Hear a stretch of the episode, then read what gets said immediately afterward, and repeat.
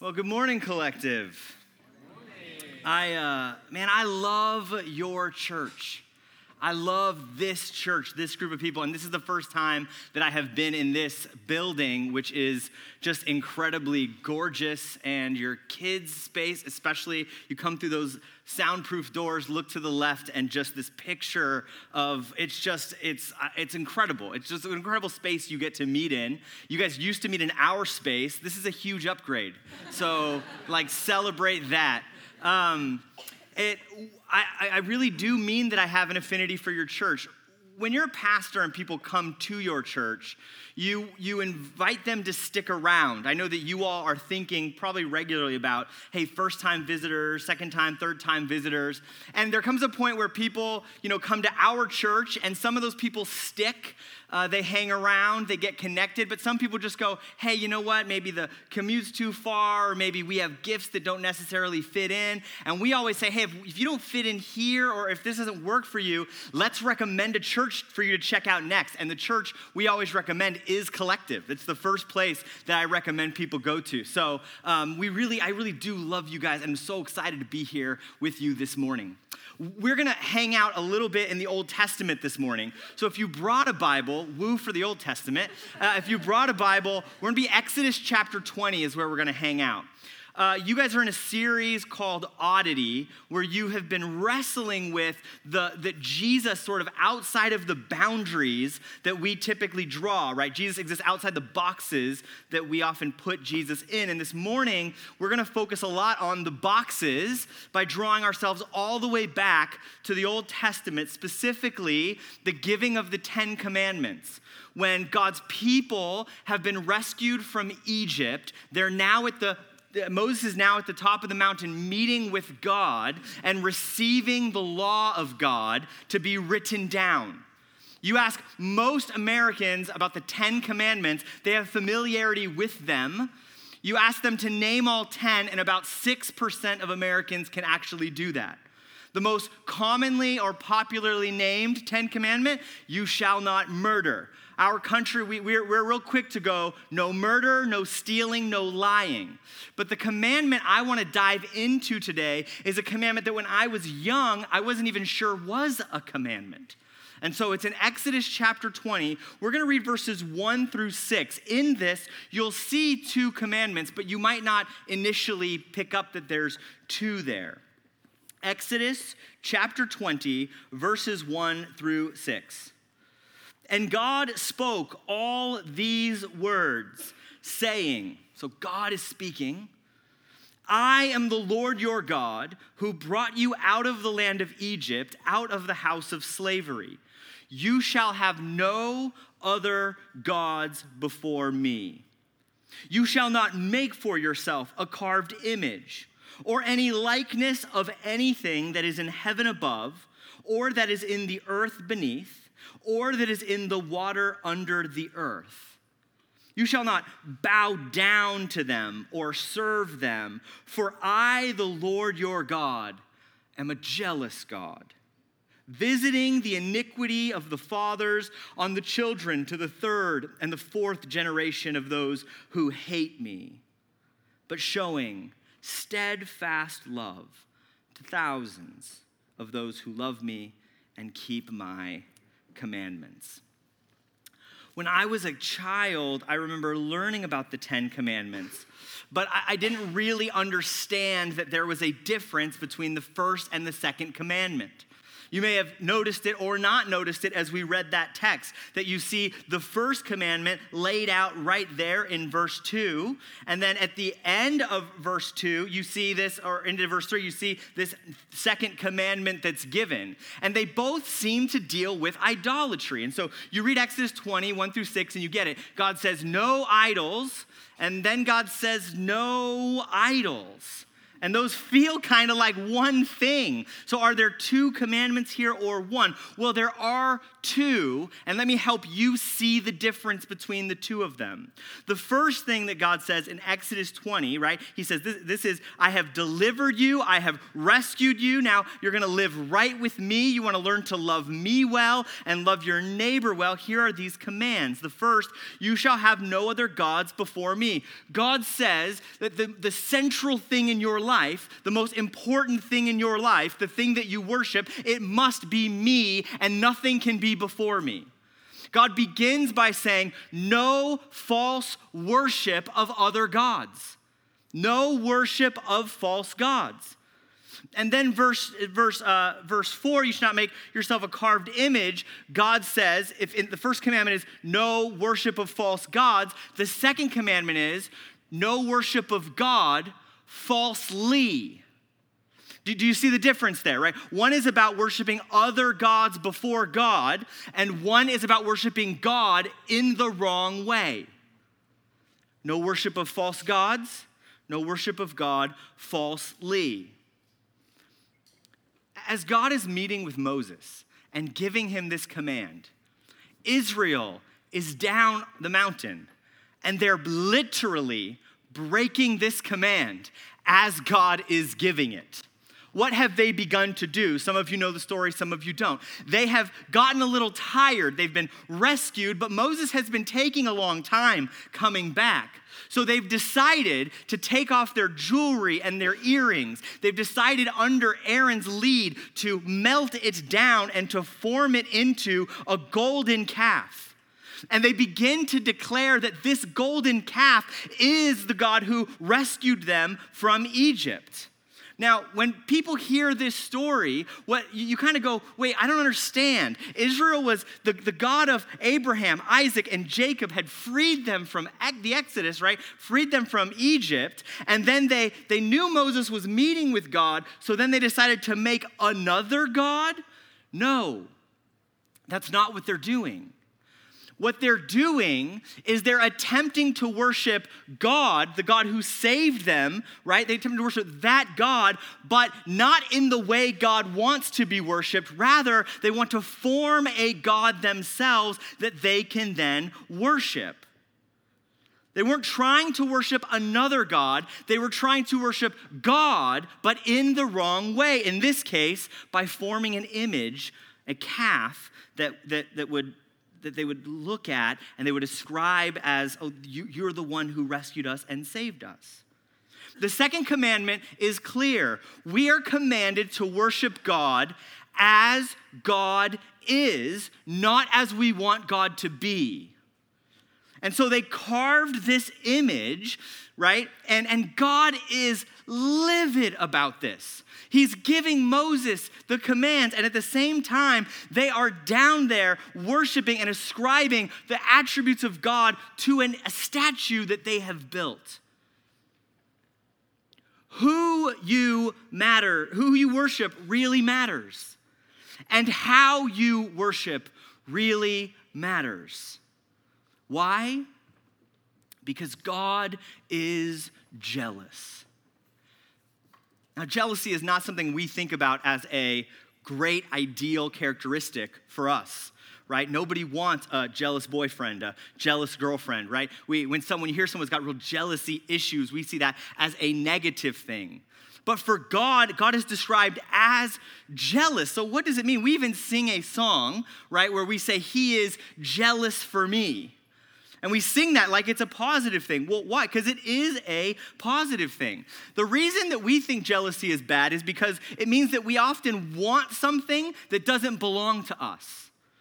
But everything belongs to God. And God has made us, and as God has made us, He's made us for Himself.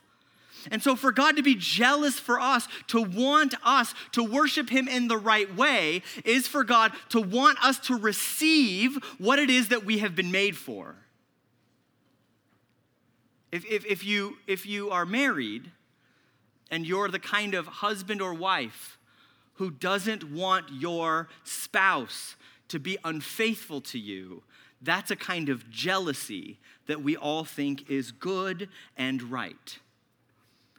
God is concerned that as they make this golden calf, that they will miss out on him by doing that. That they'll miss out on, on him and what he has for them if they settle for the calf that they have created. What's the, what's the big deal with the calf? Why is the calf an issue? Well, because when you create a golden calf, you now have a God that you can control, right? A pocket sized God that you can carry around. A God that you can sort of ascribe any characteristics you want to it. And you take the unfathomable riches of God and you sort of deduce it down to this statue that you made. The Bible says that God made us in his image. The Israelites were returning the favor, recreating God in their own image, what they wanted God to be like and look like.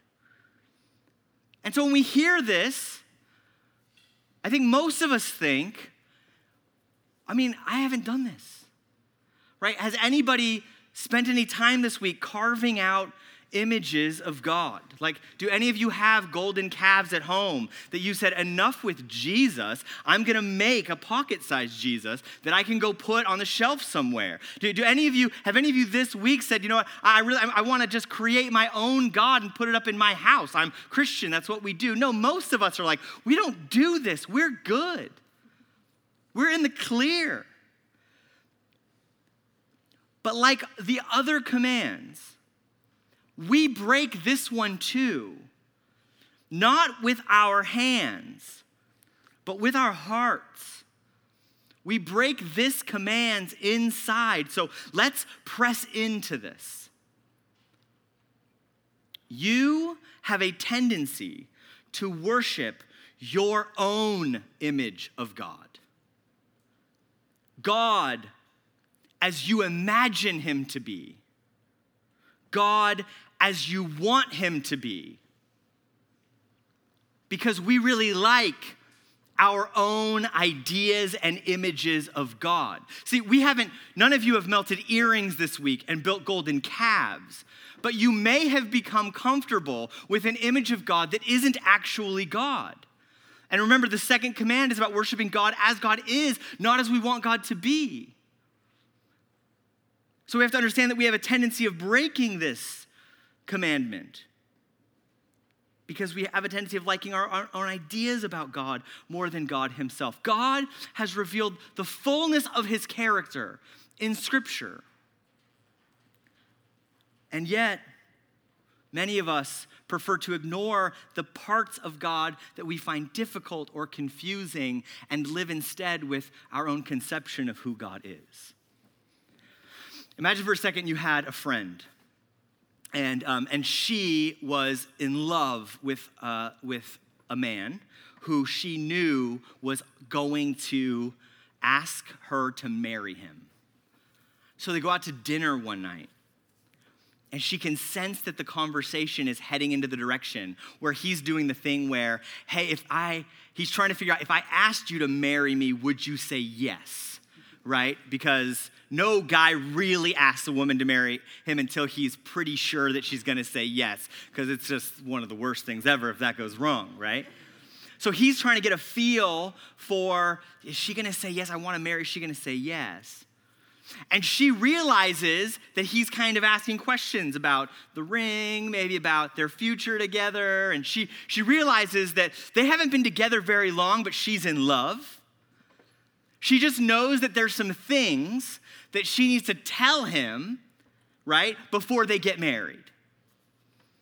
So as he's talking, she stops him and she says, Look, I can kind of see where this is going. But before you go any further, I, just want to tell you, I, I, really do love you. I really am excited about our future. But there are some things about you I've got to, I got to share with you. And he goes, Wait, what? And she goes, There's just some things about me that I just want to be honest with you about if we're going to have a relationship together. And he says, Here's the deal um, I'd appreciate it if you just took all those things you're thinking about right now and you just buried them. And she goes, Well, no, what do you mean? Like, I, you don't understand? Like, I, I kind of want you to know who I am. And he says, No, you don't understand. I really like who you are in my mind right now. And I just have no interest in getting to know anything else because I just like you just as you are right now. And she says, I mean, okay, but like there, there's a couple things that I, I, just feel like you need to know this like, about who I am and my history my past. And he says, Stop it. Just know I, we're good. This is the boundaries. This is it. In my mind right now, I love you this way. Please, I don't want you to change that. Just stick with that. This is the woman I want to ask to marry me. So let's just leave all that. And she calls you and she tells you the story. And she says, I don't know. I'm starting to have some hesitations. You think I should marry this guy? We all go, No, no, do not marry him. Why? Because he doesn't actually love you. He loves his idea of you more than he loves you. And, and my fear is that we do the same thing with God, right? That, that we say, God, I love you, not as you are, but as I want you to be. I like my idea of you more than you. We can't say no to the parts of God's character that we don't like. God is not a menu, God is a person. The great theologian, thinker, writer, author, J.I. Packer says that we ought to never say, I like to think of God as. He said, we never say that. Never say, I like to think of God as. Because God has revealed himself and we can know who he is. And we start to say, I like to think of God as, we are in danger of breaking the second commandment, creating God rather than receiving God as God is, worshiping the God of our own imagination rather than worshiping God as he's presented himself to us. We Photoshop God. We don't carve images, we don't have golden calves, but we like the safe God, the agrees with me God, the never embarrasses me God, the wants to keep me comfortable God, the loving God, but not righteous God the merciful God, but not the just God. The heaven God, but not the hell God. We got to pick and choose. We, we want a God who will react to the problems in the world, but we often don't want a God who is sovereign over the things in the world. God will take your reaction, but will reject your sovereignty. We'll take your blessing, but we will reject the suffering. We'll take the systemic sin, but we'll reject the personal sin. We have a God who often likes everyone that we like and hates everyone that we hate. We Photoshop God. And the second commandment is all about not editing God, but worshiping God as God is. The Bible teaches that we are made in God's image and we point people to God. When people interact with you, when you interact with your children, when you interact with your parents, with your friends, with your coworkers, when they interact with you and they know that you are Christian, you point them to God. Here's my question Is the God you point them to the real God? Or is it a God of your own creation? This matters because you point people to God. So, so parents, you get to show your kids what God is like, who, who God, what God really is like by putting on display the whole character of God. Children, this matters when you're relating to your parents, especially your unbelieving parents. Neighbors, this matters. You call yourself a Christian, you interact with your neighbors. They look to you because they want to know what God is like. You're not God. You're not called to be God. You are called to point people to God, the God who is, not the God of our imagination or creation. We all point others to God.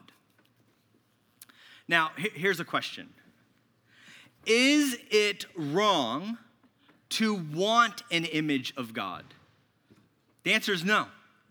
It's not wrong to want an image of God. If, if you read the scriptures, there's no place in scripture where it says it's wrong to want to have an image of God, where it's wrong to want to see God. Moses at one point asked God, God, I want to see you. Let me see you. And, and God says, You can't see me. You can only see the place where I was, and that enough will overwhelm you. But the desire to want to see God is not a bad thing. The desire to want an image of God is not, is not a bad thing. For us to create that image is a bad thing. Because if there was no image of God at all, then God would merely be an abstract idea. Because it's right that you and I, we desire to know God. We, we, want, we want to know that God is near to us.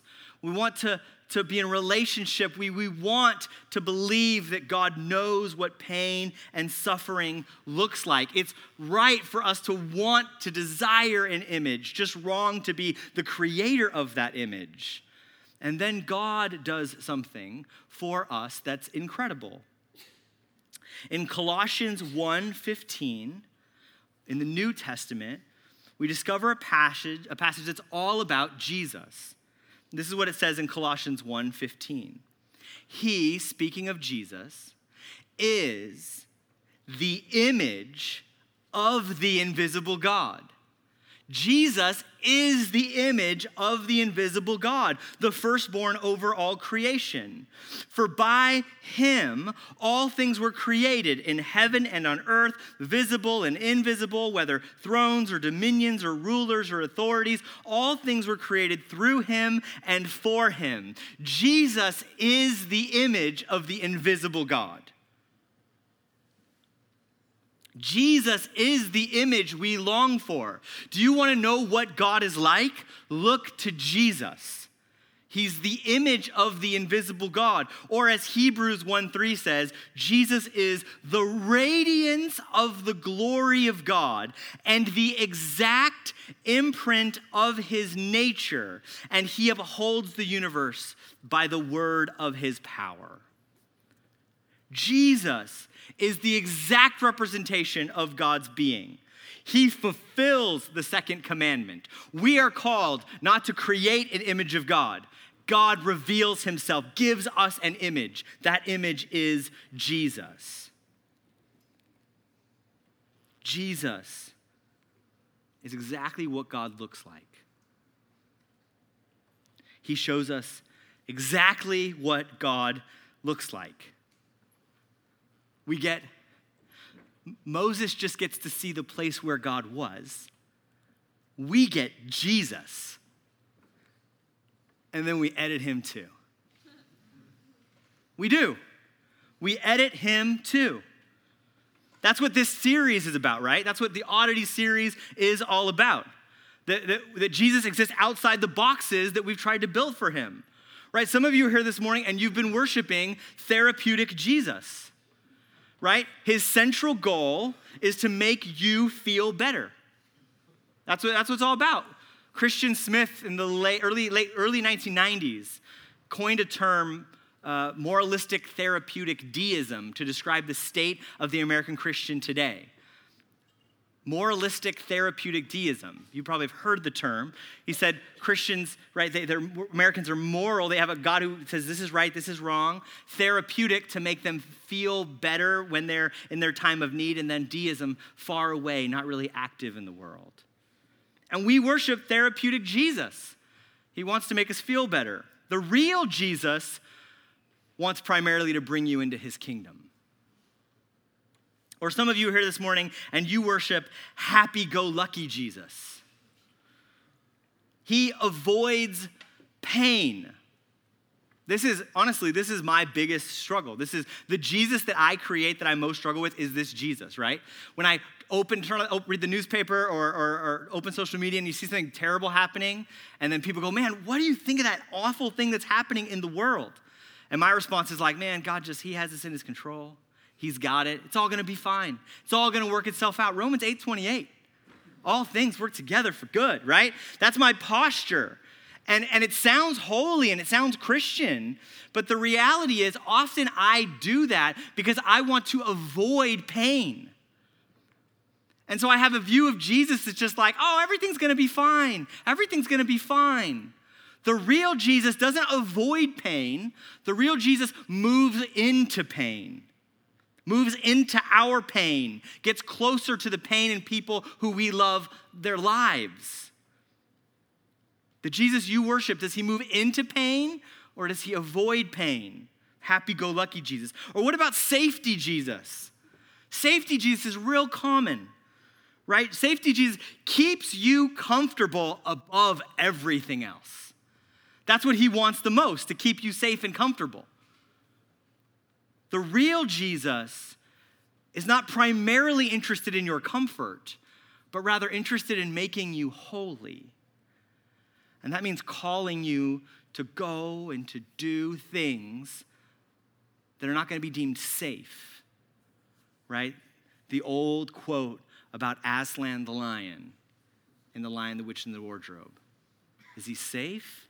No, he's not safe, but he's good. God is not safe, but he's good. In our culture, we kind of worship the idolatry of safety right? You buy a car seat. I have four kids, so we buy a car seat a lot. and then every two years, we're told that the last one we bought is essentially a death trap and must be replaced. I mean, it's just constant. Safety, Jesus keeping you comfortable. No, I don't know that I need to go and have that conversation. No, I, I, don't think I need to go serve in that place because it would be unsafe. I'm not saying that Jesus isn't wise but his interest is making you holy, not keeping you comfortable. Or how about upward mobility Jesus? Right? Amazon Prime Jesus. Right? Worship me on Sunday and then get all your needs satisfied through the click of a button Monday through Saturday. Keep up with the Joneses, Jesus. Right? Your friend, your they bought that thing, you should get that thing too. You know, a bunch of you are, are going to struggle with this Jesus when, like, the new iPhone comes out. Right? Your first temptation will not be to stop and say, wait, should I buy that? But of course I'm going to buy that. Like, that's, it's important to me. I'd argue that, that upward mobility Jesus calls us not to ever think that buying things is going to fill our needs, but instead, sometimes simplifying our lives is the way of the cross. Or how about how about Judge Jesus? Kind of like Judge Judy, right? And Judge Jesus, he's, on your, he's, he's on your side. He's next to you. And he is after your enemies. He is going to condemn them, judge them, right? He, he's on your team. And so you turn to Jesus say, Get him, Jesus.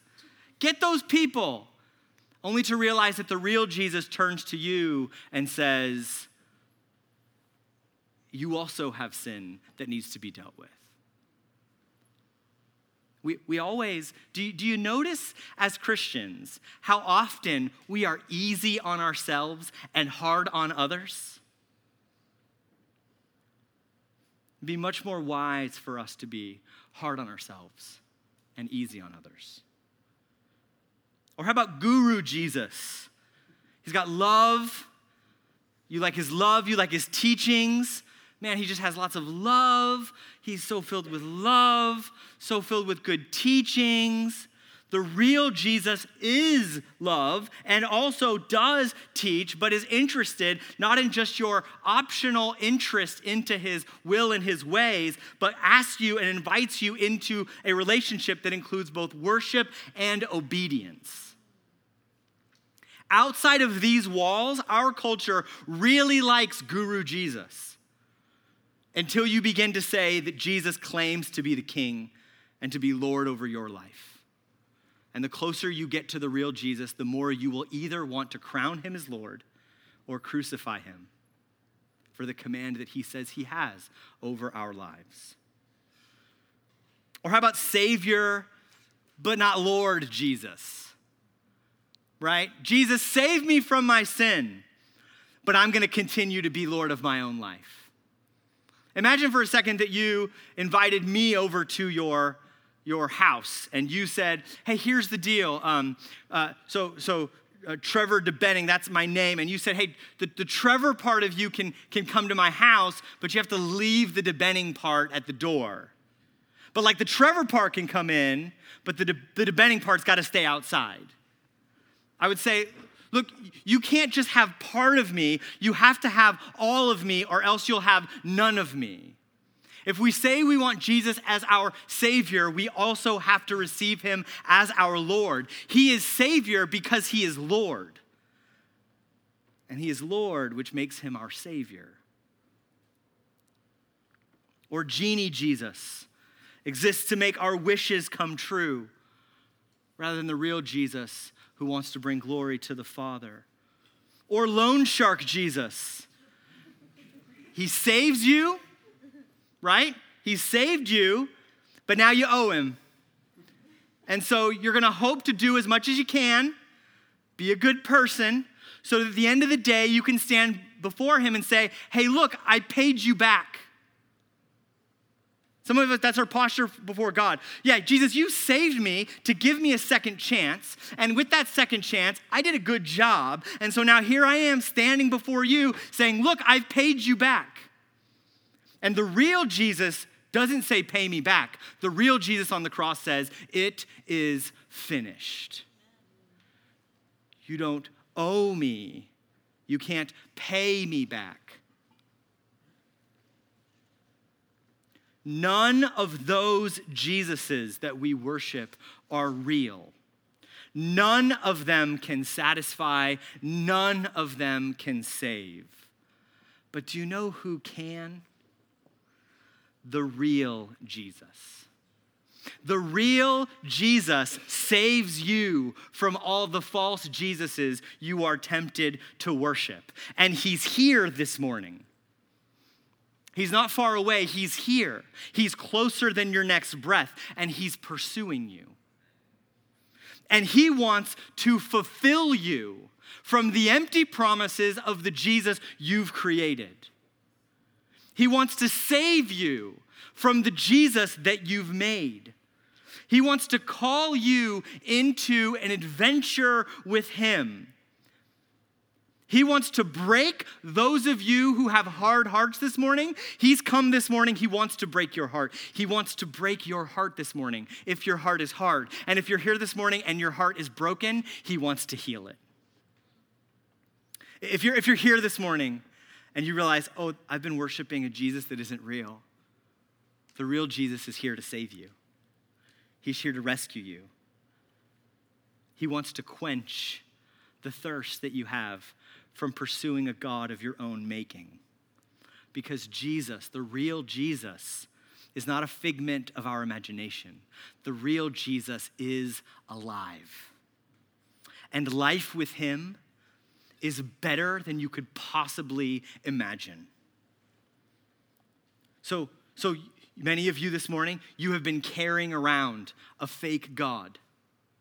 You have been worshiping a Jesus of your own creation, which has made you feel comfortable and safe as you've carved an image, not with your hands, but with your heart and with your mind and you feel a sort of desperate emptiness and you want to know is there something more, something greater, something more fulfilling? And the answer is yes, Jesus is alive. And the real Jesus saves you from all of the others. Out of love for you, Jesus gave everything so that you might be in right relationship with God. So here's what we're going to do this morning together. I want you to reflect on what we've said. And then here's what I want to do I want together for us to, to let go of the gods we have made. and run this morning into the arms of the God who made us. To worship God this morning as God is, not as we prefer Him to be. To acknowledge that, Lord, we have sinned against you in thought, word, and deed, we have created versions of you that aren't real. And what we want this morning and every day from here on out, we want you as you really are. We want to make you first and foremost in our lives, and we want to worship you as you are, not as we want you to be. That when God looks on us, he would find a people bowed down, not before something we've made, but before the God who is, the God who made us, the God who loves us, the God who pursues us. So I hope this morning that you came into this space prepared to repent, to turn, to acknowledge I do this. I worship this kind of Jesus. And that we might, in prayer together, surrender those false conceptions of Jesus, and we might this morning meet the real one who's alive and is here and is good. Amen? Amen. Let's pray.